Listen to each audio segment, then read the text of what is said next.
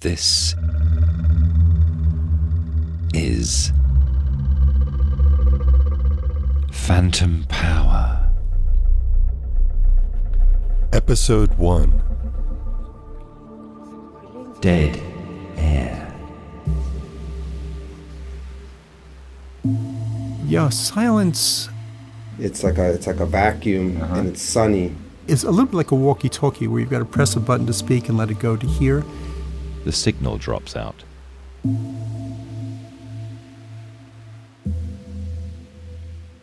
Hello, and thanks for joining us on Phantom Power, a podcast about sound in the arts and humanities. Over the next six or seven episodes this season, we'll be investigating how artists and scholars are thinking about sound, writing about sound, and using sound to make things. My name's Mack Hagood. I'm a media scholar, a writer, and a musician. I'm Chris Cheek. I'm a poet. Sometimes a sound poet, sometimes an unsound poet. I've also done a lot of work with music over the years. I'm going to be learning a lot as we make this series in terms of thinking about listening and talking together. Sounds about sound. And I don't know, I don't know if this is ironic or fitting, but we're starting off this first episode talking about silence. So today we sort of have a three-parter. We're we're thinking about the roles of silence uh, in reading and writing, and we're going to think about the dead air in the eye of a hurricane. This kind of silence that presages something terrible. And um, then we're going to be thinking about silence as a disruption, that, you know, an interruption of your uh, regularly scheduled broadcast, or what they call. Dead air. So, Chris, a long, long time ago, I was a 19 year old college student in New Orleans, Louisiana, at Loyola University. And I just took this, you know, intro English class with this professor named John Biguenet, and he just made a huge impression on me. Really started making me think in different ways. And then I went on with my life, and it turned out that this gentleman, John Biguenet, turned into a well known fiction writer, poet, playwright. Um, he has written uh, a collection of short stories called The Torturer's Apprentice, which is just this sort of spellbinding collection that is a little bit Chekhov, a little bit Kafka, a little bit Borges. Um, he's won the O. Henry Award for short fiction. Uh, he's won a Harper's Magazine Writing Award. He wrote this trilogy of plays about Katrina and the flooding of New Orleans. And now he's written a book on silence uh, for this series of short books that have titles like Bread or uh, Golf Ball. so just kind of thinking deeply about these quotidian objects in our everyday lives. And John chose silence. I read it. It's a terrific short book. I highly recommend it. And so the last time I was down in New Orleans, I went to his office and um, and we had a terrific conversation.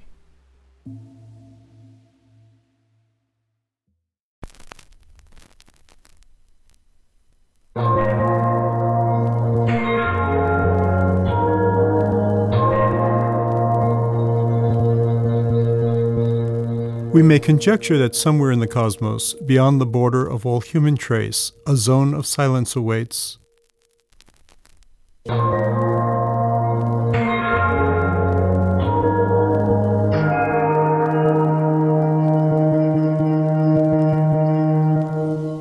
Always receding, of course, before the advance of future explorers. A great sea of stillness unperturbed by the animate, an utterly quiet virgin territory. But our imagination misleads us if we conceive of silence as a destination at which we might arrive. Similarly, in a less poetic vein, if we assume that silence is merely the absence of sound waves, or more precisely, the absence of a medium capable of transmitting sound waves, though we are correct, we miss a larger point. Silence is a measure of human limitation.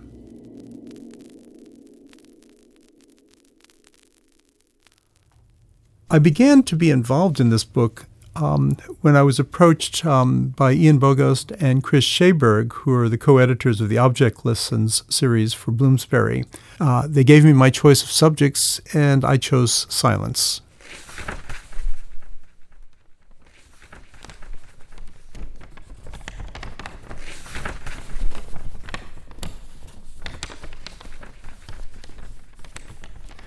It didn't occur to me at the time that, that was an unusual choice uh, for um, a book of, um, that is supposed to focus on objects. Um, because as a writer, I spend so much of my day in silence, either reading or writing, that um, it's the most common object in my life, in fact.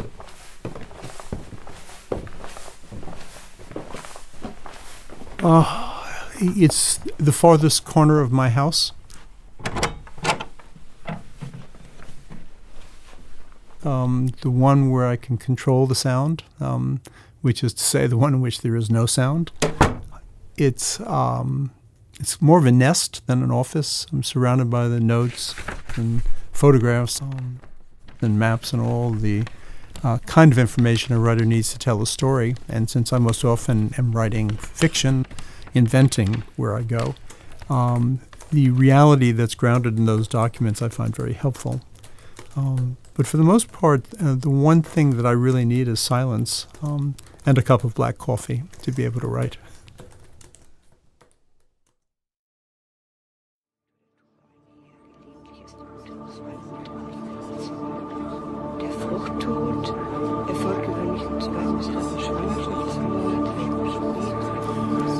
Silent reading is a contradiction in terms um, as I began to understand the deeper I, I, got into my study of silence. Because uh, a book is not intended to be a monologue but a conversation. Uh, we it's a little bit like a walkie-talkie where you've got to press a button to speak and let it go to hear we suppress our own consciousness for a moment and read a few paragraphs, and then we stop reading and look up and ask ourselves, Do I agree with that? Does that make sense? Uh, is it accurate? Is it true?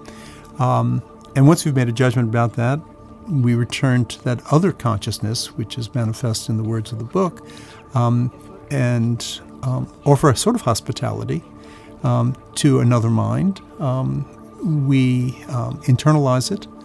Uh, and then once again, we stop, freeze things, and judge it and decide is this true? Is this a representation that I can embrace? Um, and then we continue reading. So, reading for me seems to be a movement back and forth between my mind and somebody else's mind.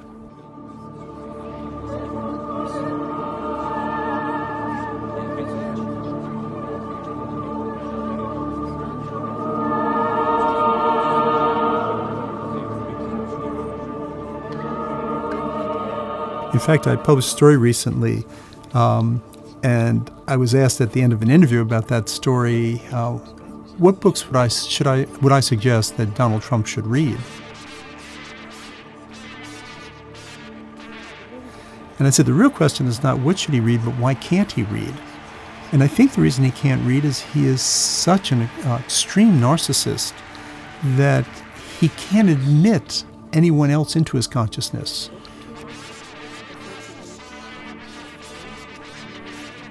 He fills himself. And so, um, because he can't escape himself, he, understandably, he is furious all the time. Uh, the fact that he can't read a book, that he can't read anything, all he can do is watch television and um, about which he is the subject, um, suggests that someone without the capacity to admit another's consciousness um, is incapable of reading.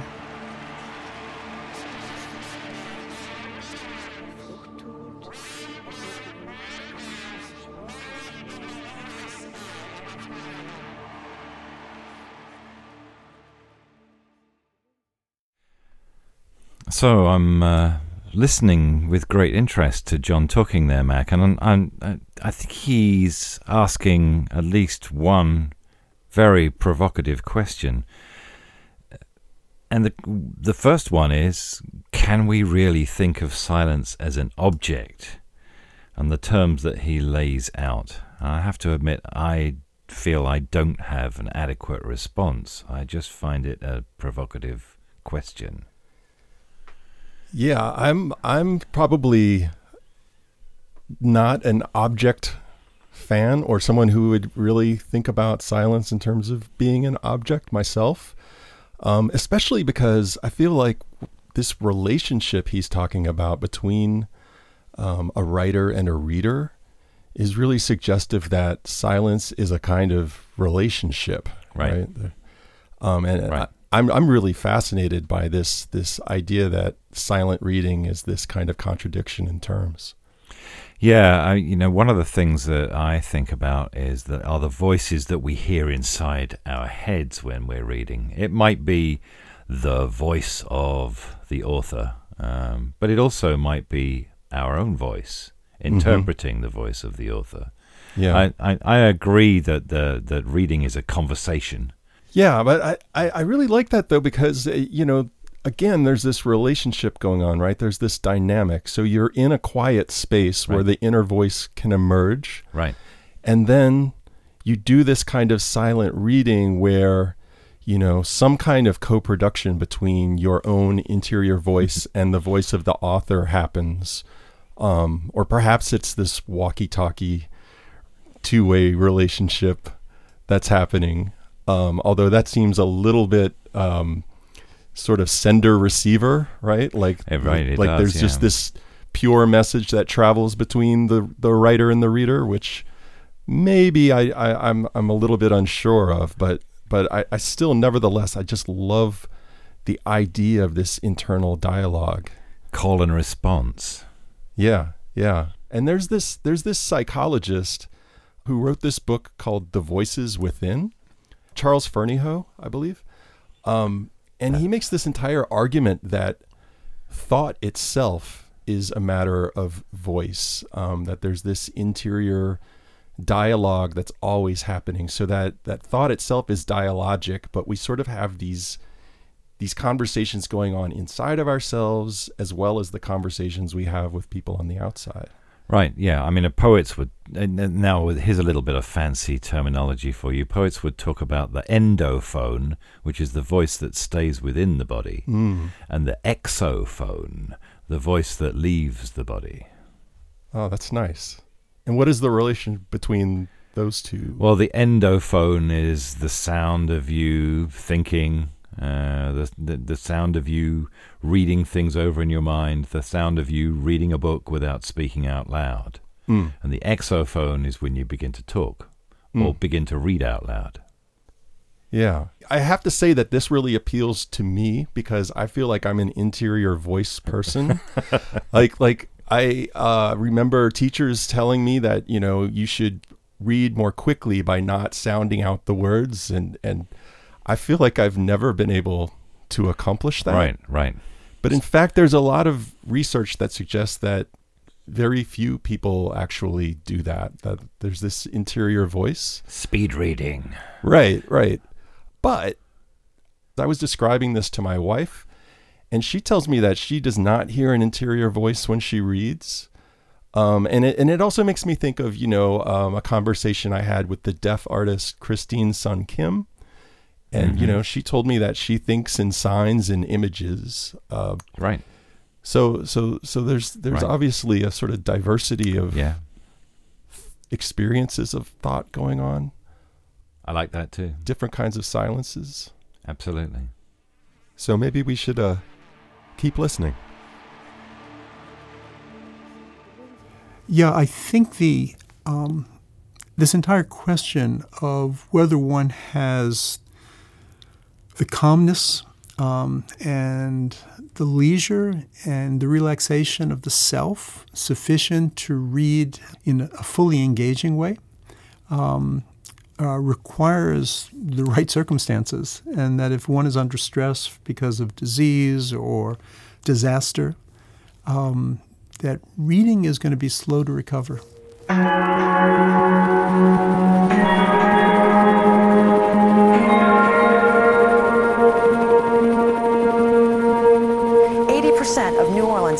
Underwater right now.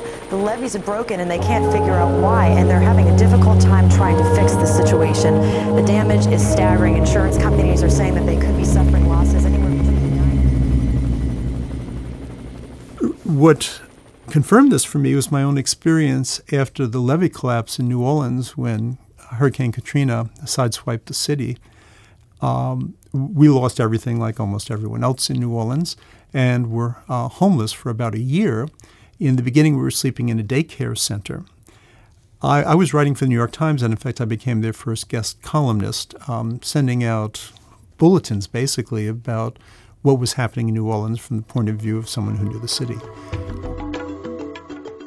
Here's where it began for those of us who lived near Lake Pontchartrain. My neighborhood since childhood, a neighborhood now abandoned to the bulldozers of the Corps of Engineers. That first month, sitting on a little 12 inch plastic chair in the daycare center, writing on a, 18 inch plastic table, I wrote 15 columns for the Times and also shot two videos and had no trouble writing that or other pieces that I was producing about um, the serious problems that New Orleans faced in the midst of the flooding and its aftermath.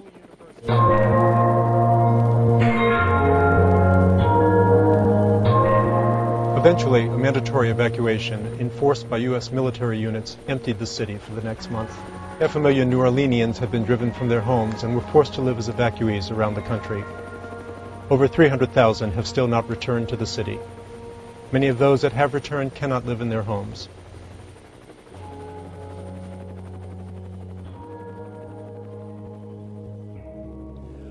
But I also found it almost impossible to read seriously.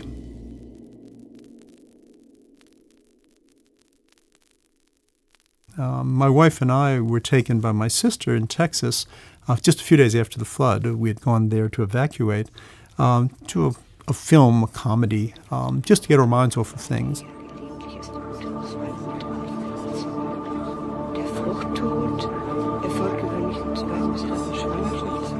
And at the end, I told my wife I felt like I was suffocating in there. There's something wrong with me.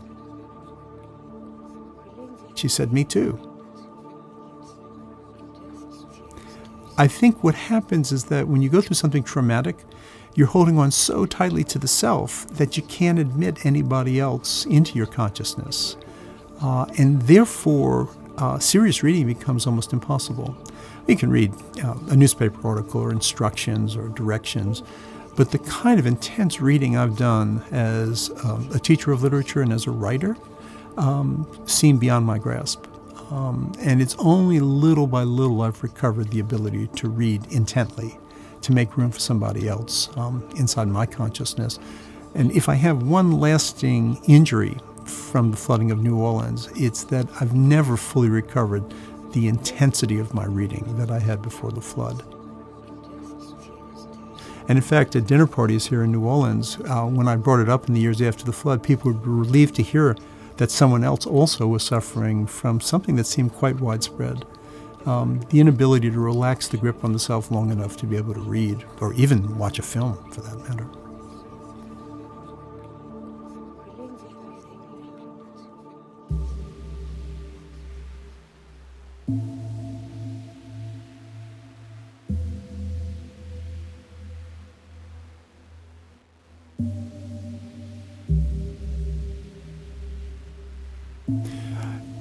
Silent reading is a contradiction in terms. Reading for me seems to be a movement back and forth between my mind and somebody else's mind. Yeah, silence.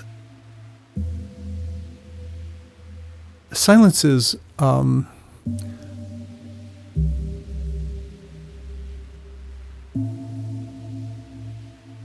silence itself is something that um, in its very essence can't be experienced, since our understanding of it is something that is inaudible.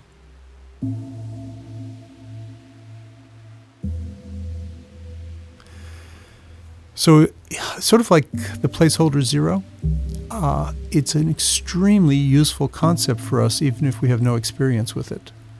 Um, imagining um, silence uh, is as close as we'll come to it.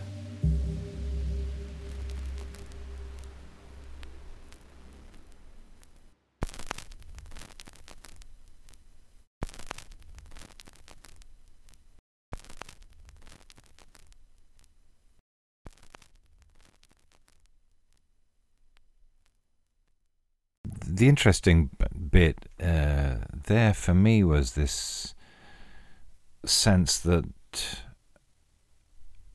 he needed to make room for somebody else in his consciousness, and that inability to relax the grip on the self long enough to read uh, mm-hmm. was something that he's suffered lasting damage from, and that reading has only sort of very gradually, little by little, recovered because he was holding on so tightly to the self, which does feed back directly into his critique of. Uh, of our great leader. Uh, that yeah. sense of the na- narcissistic peopling of himself with the clamour of his own selves, um, holding so tightly to himself that he has no room for anybody else and he has no room to become a reader of other voices. Yeah. It kind of reminds me, now that you mention that, of um, Sherry Turkle's argument. Um, the media scholar at MIT, Sherry Turkle, who talks about us spending so much time on our devices and kind of having this uh, low involvement form of togetherness, right? Right, or we're kind of alone together, but we're never really alone, and we're seldom really together, um, and and so that there's not this space for self development, this kind of quietude that John was talking about. Right. I, I also really liked his uh, statement that silence is something that cannot be experienced, since our experience of it is something that's inaudible, yeah. and we're left imagining silence, uh, which I feel uh, does begin to answer some of my initial quibbles with his initial proposition. Yeah, yeah. So while I was listening to John, um, having heard these extracts a little earlier in the summer, I met up with an old friend of mine who is a poet, Rodrigo Toscano, who lives in New Orleans right now. Um, but uh, I, I actually know Rodrigo as also being a union worker. He works for the United Union of Steelworkers. Uh, that's the largest industrial labor union in the US right now. And he does a lot of liaising with areas of the country that have been hit by major storm damage to recover. So he's been in these command and control center situations for five hurricanes now. Um, and I sat him down really with very little notice and asked him, Rodrigo, what does it sound like inside a hurricane? And this is what he said. Is there no sound when it when you're writing them right under the eye? That's correct. That's correct. Uh, uh, if it's over land, it's like a it's like a vacuum uh-huh. and it's sunny uh, above you, right. and and and but you you know that um, this is a temporary thing. The sound then becomes of the arms. You you hear it. You hear it at a distance. Uh, for example, in your living, walking daily life, when you see. Um, a cloud, say 10 miles away from you, it, it, would be absurd to say that you can hear that cloud. Right. Not so in a hurricane. You begin to hear the rumble of, of the arms of that hurricane, different pressures of air, you know, hitting other, so it's air on air is what it is at first. And it's a strange sensation because to hear wind not interacting with uh, material objects um, but with wind itself. That's the first thing that you hear. Right. As the winds start to pick up, um, as the hurricane approaches, you begin to hear, you know, obviously, you know, the rustle of, of, of trees in, in a sort of or, or, an orchestration uh-huh. of all these things moving all at once, uh, a rumble, uh, a pinging, wind on wind. What, what, kind of rumble is it? Is it is it like a is it like distant thunder?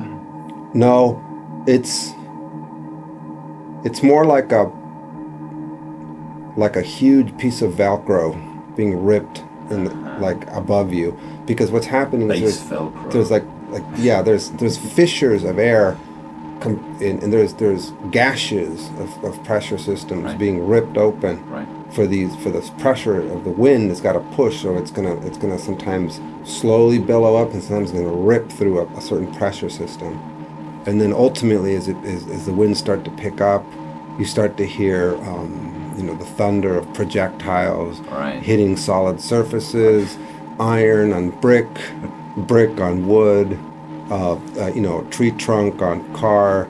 You know what's the sound of an automobile hitting a, a bridge, Right. uh, and things. And that's when things get really, really frightening. I remember one time, um, though the winds weren't the worst, there was a, an incident where uh, a sort of a, a canister, a, contain, a container of some sort from some vacant lot, uh, you know, was picked up uh, in, in the air and flung against the what the, the, the concrete walls of the command Right. center. Set that that thud, uh, um, I could feel it inside my body. Right. Um, Right. You might liken it to being in a tank and being hit by a shell. You know, you hear the sound of walkie-talkies. Right. You hear the sound of hasty, hasty reports, sirens, um, uh, people checking in with each other. Um, you know, warnings, bells. Uh, you know, a lot of expletives. or and, and a phrase that's often heard is like, "This is this is getting bad," you know, and then and then you hear it, you know, with more intensity. This is getting really, really, really bad. but you cannot concentrate on it. I can assure you that nobody uh, that, that I know that's experiencing this can, can do anything other than listen to the storm hitting. You cannot listen to your music. I don't care. You cannot listen to the TV. You can't. You're completely locked in, and that's what's very dominating about that experience. It's like being dominated by, by visuals and, and sound.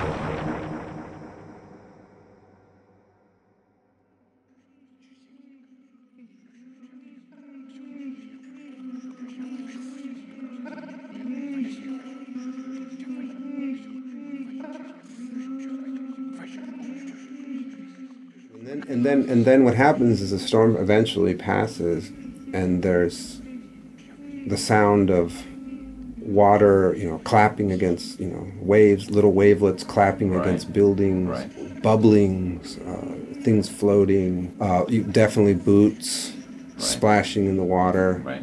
uh, people walking by, um, boats. It- So the the sound of a of an area of a city that's flooded out, if you're going through it on a boat, must be totally alien from the sound of that city if you were walking. Oh, absolutely. Well, for one, for one, the traffic has stopped, completely stopped. Right.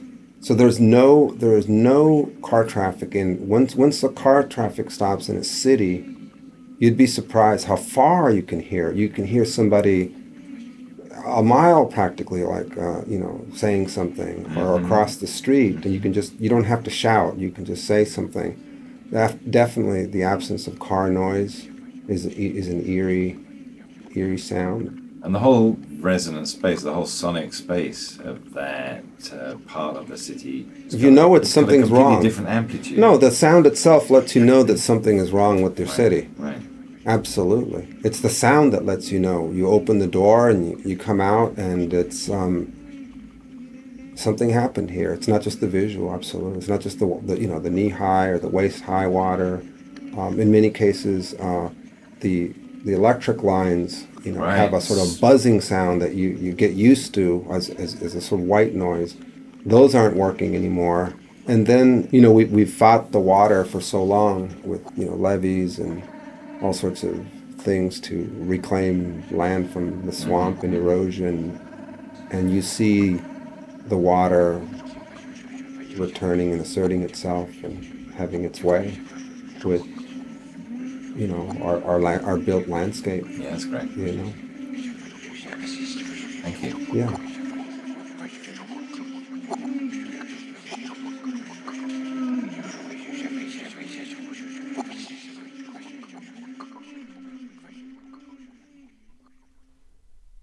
Oh yeah, he uh, Rodrigo has quite the ear for detail. Um, quite a good auditory memory, um, and yet, you know, as someone from New Orleans, uh, I've been through some hurricanes myself, and um, those things really imprint themselves on you. Those sounds that he mentions, that they they they form an impression. You know, Yeah, that's an embodied memory. yeah. One of the things uh, I, I almost wonder if John and Rodrigo might not have met uh, and know each other, they would have some things to talk about. I think. Um, yeah, yeah, especially because both of them are talking about this relationship between interiority and exteriority, right? Right. You can't think about information in a moment where this hurricane is bearing down on you, right? Right. You can't listen to the radio or or think Right. logically about anything. Your body is being affected by sound and you're listening at this kind of primal level. Yeah, in some ways that does re- refer back to John's idea of uh, having no space for other thoughts and other voices. Yeah. And there's that beautiful thing that he says there in the sense that, you know, we are so used to hearing cars in our environment that when you remove all of those ordinary hums, uh, suddenly the distance that you can hear and the detail that you can hear at distance is is radically transformed.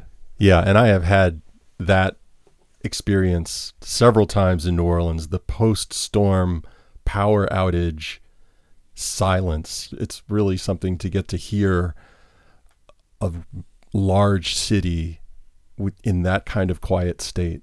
Right. Another kind of silence. Yeah, yeah, another kind of silence.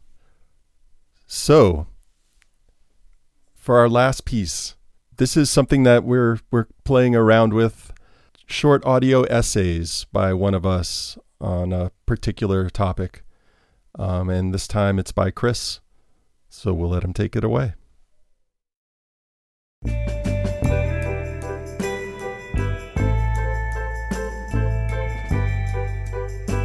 I've been thinking about the term dead air and the contradictions it might embody.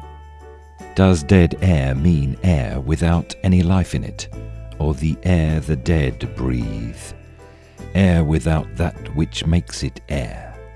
James Joyce's black snowflake that swirls through the air looking for the meaning of life. Dead air is more than an uncomfortable period of awkward silence, which would sound like this.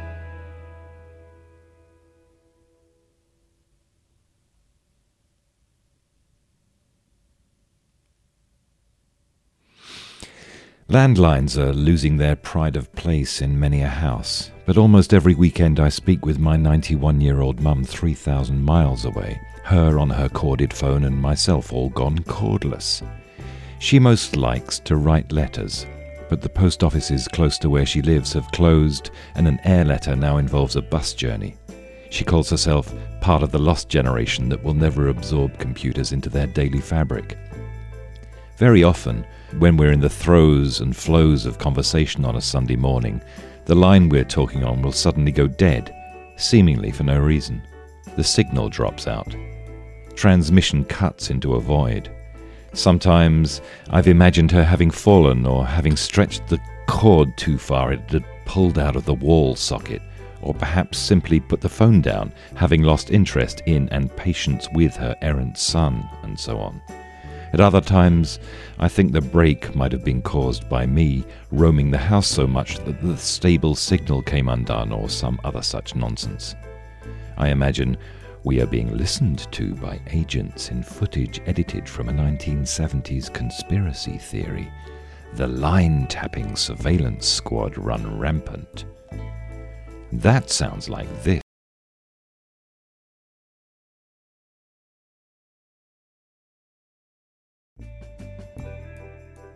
There's a difference then, I hope you can hear, between the intentional broadcast of silence and the unintention of dead air. Dead air freaks broadcasters out. It might occur as a result of operator negligence, and it might also be a technical fault, introducing an unmodulated carrier wave into circulation. For a few seconds just after 4:30 p.m. Pacific Time during Super Bowl 2018, viewers were treated to about 30 seconds of absolutely nothing during an ad break by an NBC network citing equipment failure.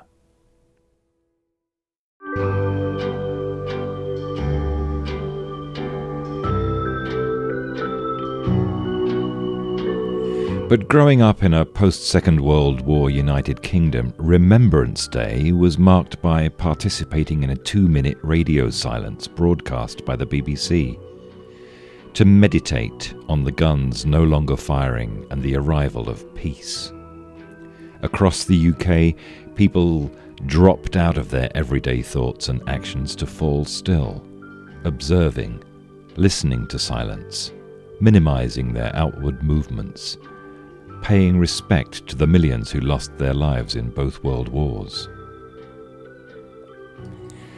Undoubtedly creepy in respect of dead air, during an unnerving search on the term for this tiny think piece, brought up marketing materials for the dead air silencer, an oft used gun modification, so that not merely did the guns fall silent, but now that very silence can be deadly too.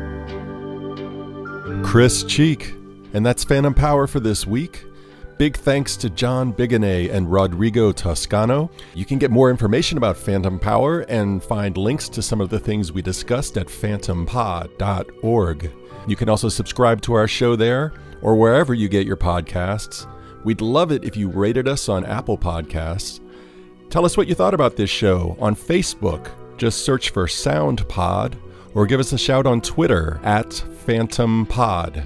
Today's show was written, edited, and sound designed by Chris Cheek and me, Mack Hagood, with music by me and Graham Gibson.